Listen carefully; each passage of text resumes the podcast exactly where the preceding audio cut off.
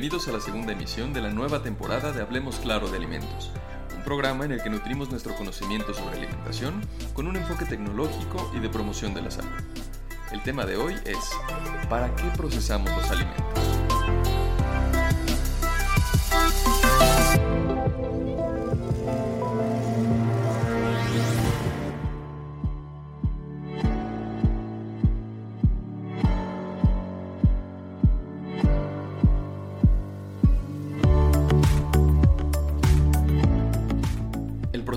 Se logra mediante el uso de una o más de una variedad de operaciones, incluyendo lavar, triturar, mezclar, enfriar, almacenar, calentar, congelar, freír, secar, calentar en microondas y envasar. El procesamiento de alimentos tiene múltiples objetivos y hay que resaltar que las operaciones que lo componen se llevan a cabo bajo condiciones controladas para garantizar que el proceso se complete de la manera más eficaz y eficiente. Los productos resultantes incluyen los ingredientes entregados a los fabricantes de alimentos para que ellos produzcan a su vez alimentos para los consumidores, así como otros ingredientes, por ejemplo harina, para que los consumidores los utilicen en la preparación de alimentos. El desarrollo e implementación de nuevas tecnologías mejora la calidad y seguridad de los alimentos. Productos nuevos e innovadores, algunos con atributos de producto únicos, se han desarrollado a través del uso de nuevas tecnologías de procesamiento. Podemos definir que los objetivos del procesamiento son los siguientes. Conservación. Este es el más antiguo y quizás el más común y el más familiar para los consumidores. El propósito de la conservación es extender la vida útil de un alimento o bebida. Seguridad. El procesamiento de alimentos está diseñado para eliminar los peligros asociados con patógenos microbianos y evitar peligros químicos o físicos. Calidad. Los procesos para asegurar la entrega de alimentos y bebidas de la más alta calidad para el consumidor continúan evolucionando. Los atributos de calidad incluyen sabor, aroma, textura, color y contenido nutrimental. Cuando se trata de alimentos de producción primaria, como las frutas y las verduras, por ejemplo, estos atributos comienzan a declinar tan pronto como se cosechan o recolectan. La meta de los procesos es asegurar que este deterioro sea el mínimo. Disponibilidad. El procesamiento de alimentos ayuda a garantizar que el consumidor tenga acceso a una amplia variedad de alimentos e ingredientes en cualquier momento. Sostenibilidad. Es decir, asegurar que los recursos necesarios para producir materias primas alimentarias e ingredientes para la fabricación de alimentos se utilicen de la forma más eficiente. Esto incluye buscar maneras de reducir la huella de carbono, de contaminantes que regresan al medio ambiente, el gasto de agua y de otros recursos naturales. Conveniencia. Muchos alimentos y bebidas procesados se desarrollaron para permitir que se consuman después de cierta preparación.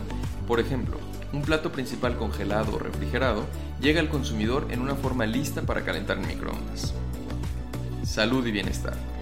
En un nivel fundamental, la comida se ve como fuente de nutrición para cumplir al menos con el mínimo diario de requisitos para la supervivencia pero hay un enfoque cada vez mayor en el deseo de optimizar la salud a partir de los alimentos.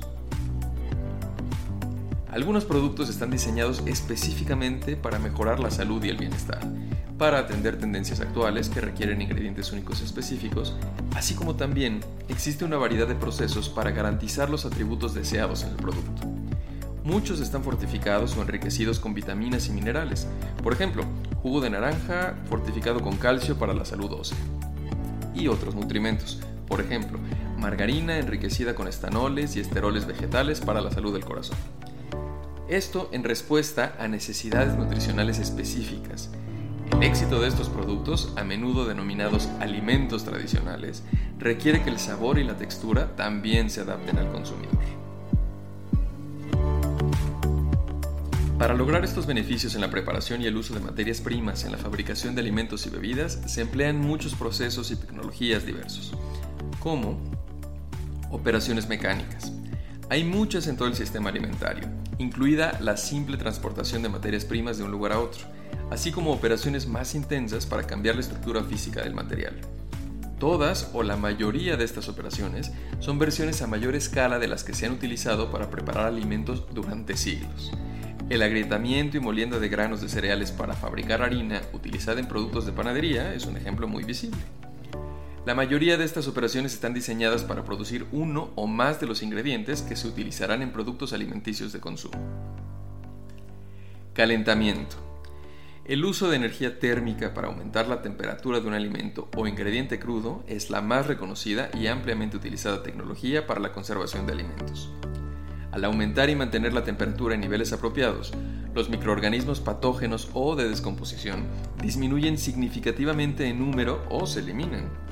Calentar alimentos para extender su vida útil se remonta a la antigüedad, cuando la gente observó que los alimentos que habían sido cocinados se mantenían más tiempo sin arruinarse, Además de la cocción, existen tres tipos de procesos térmicos que son muy importantes en la historia de nuestra comida y nuestra salud.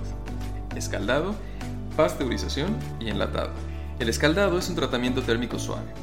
Generalmente se realiza a temperaturas por debajo de los 100 grados centígrados durante menos de 3 minutos, que se aplica a alimentos que se van a enlatar, congelar o secar posteriormente. El propósito es eliminar o reducir la actividad de las enzimas en los alimentos que provocan cambios de sabor, textura o color. La pasteurización lleva el nombre de Luis Pasteur, quien demostró que a un alimento susceptible de ser estropeado por la presencia de microorganismos se podría aplicar un tratamiento térmico suave para inactivarlos y así extender su vida útil. La pasteurización se utiliza más generalmente en líquidos, sobre todo en la leche, aunque también se aplica a alimentos sólidos y semisólidos. El enlatado se utiliza principalmente para inactivar microorganismos que causan enfermedades transmitidas por los alimentos, como el botulismo, pero también inactiva microorganismos que provocan el deterioro de los alimentos. Este proceso térmico es comúnmente logrado manteniendo el producto a temperaturas muy por encima de 110 grados centígrados durante varios minutos. El enlatado de alimentos se conoce desde hace 200 años y desde entonces la tecnología asociada al proceso no ha parado de innovar para ofrecer ventajas como la hermeticidad, resistencia, estabilidad térmica, bajo peso, facilidad de almacenaje, larga vida de anaquel de los productos enlatados y reciclabilidad de los envases. Sigamos con las tecnologías de procesamiento. Refrigeración y congelación. El uso de bajas temperaturas para extender la vida útil de los productos alimenticios y bebidas tiene una larga historia. El uso de hielo para reducir la temperatura de los alimentos y prevenir su deterioro se ha conocido durante siglos. Ahora se encuentran refrigeradores en casi todos los hogares de los países industrializados. Aunque la reducción de temperatura no elimina poblaciones de microorganismos, disminuye la velocidad con la que crecen lo suficiente para evitar el deterioro del producto y extender la vida útil de la mayoría de los alimentos o productos. Congelar es un uso más intenso de la refrigeración que lleva el producto a niveles por debajo de la temperatura de congelación del agua que contiene. Es decir, lo que se congela de un alimento es el agua que tiene en sí mismo. Al igual que la refrigeración, la congelación hace que los microorganismos no crezcan y, pasados un par de meses, incluso se eliminan.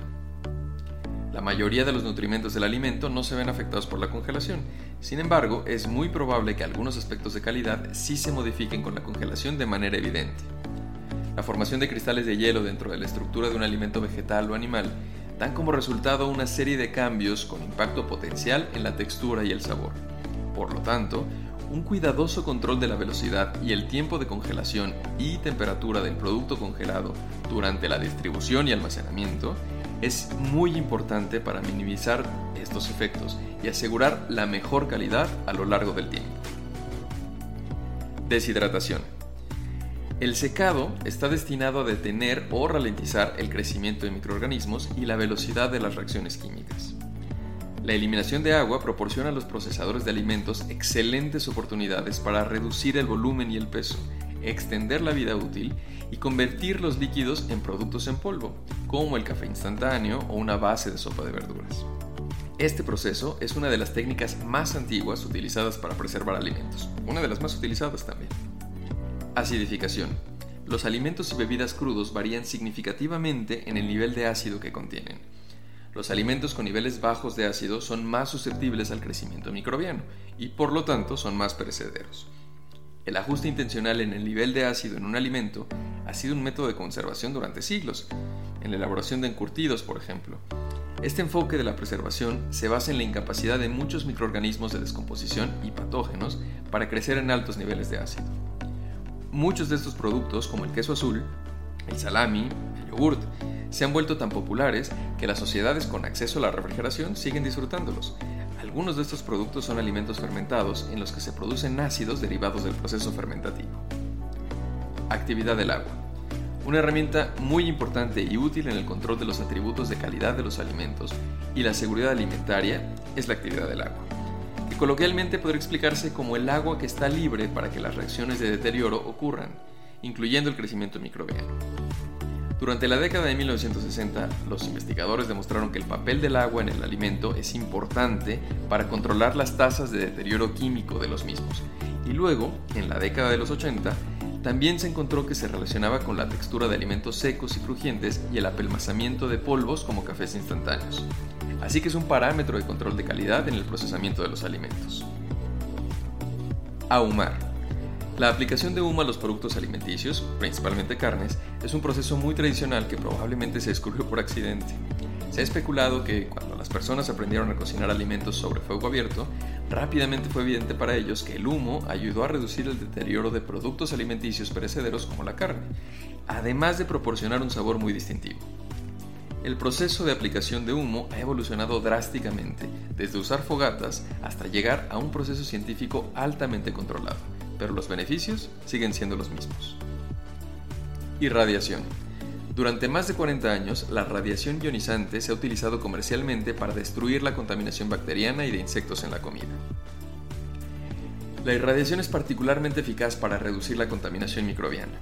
La preocupación de los consumidores por la seguridad de los alimentos irradiados fue inicialmente alta, en parte debido a conceptos erróneos que vienen con la introducción de cualquier nueva tecnología los argumentos en contra de la irradiación son similares a los expresados contra la pasteurización de la leche cuando se introdujo hace 100 años, pero ha disminuido gradualmente a medida que la información sobre la irradiación y sus ventajas se han vuelto más conocidas.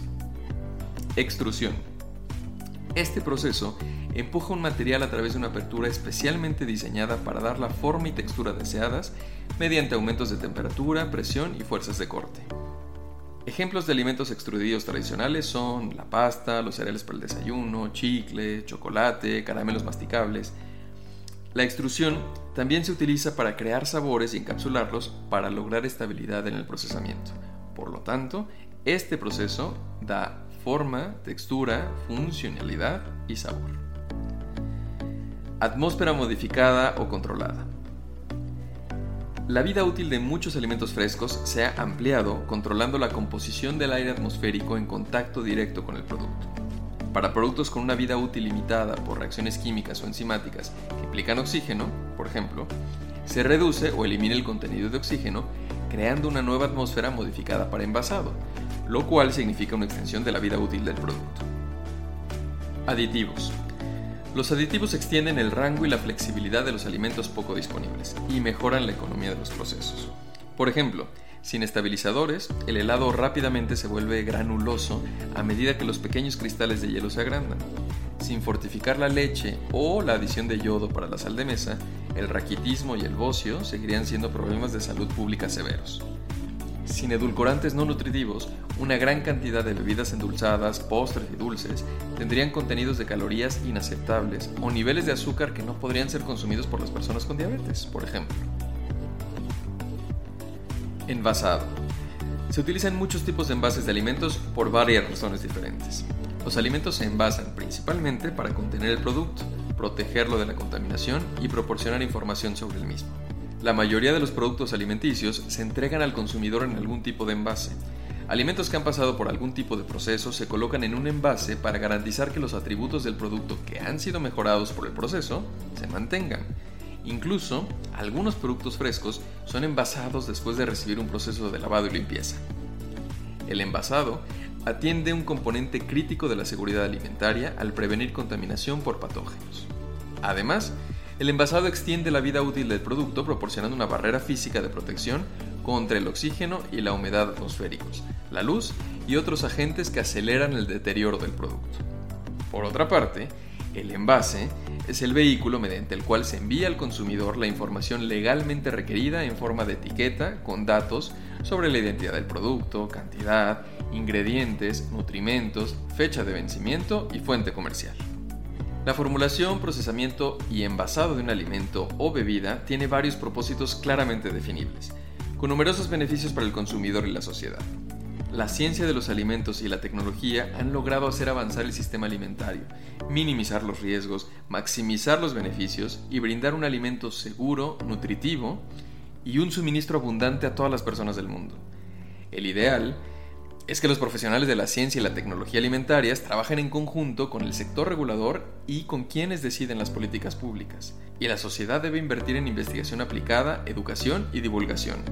Con ciencia y soluciones tecnológicas disponibles para abordar problemas específicos en todo el sistema alimentario, nuestra capacidad para alimentar de manera sostenible a una población evidentemente creciente no solo parece posible, sino también prometedor, manteniendo un enfoque centrado en la salud humana y la del planeta.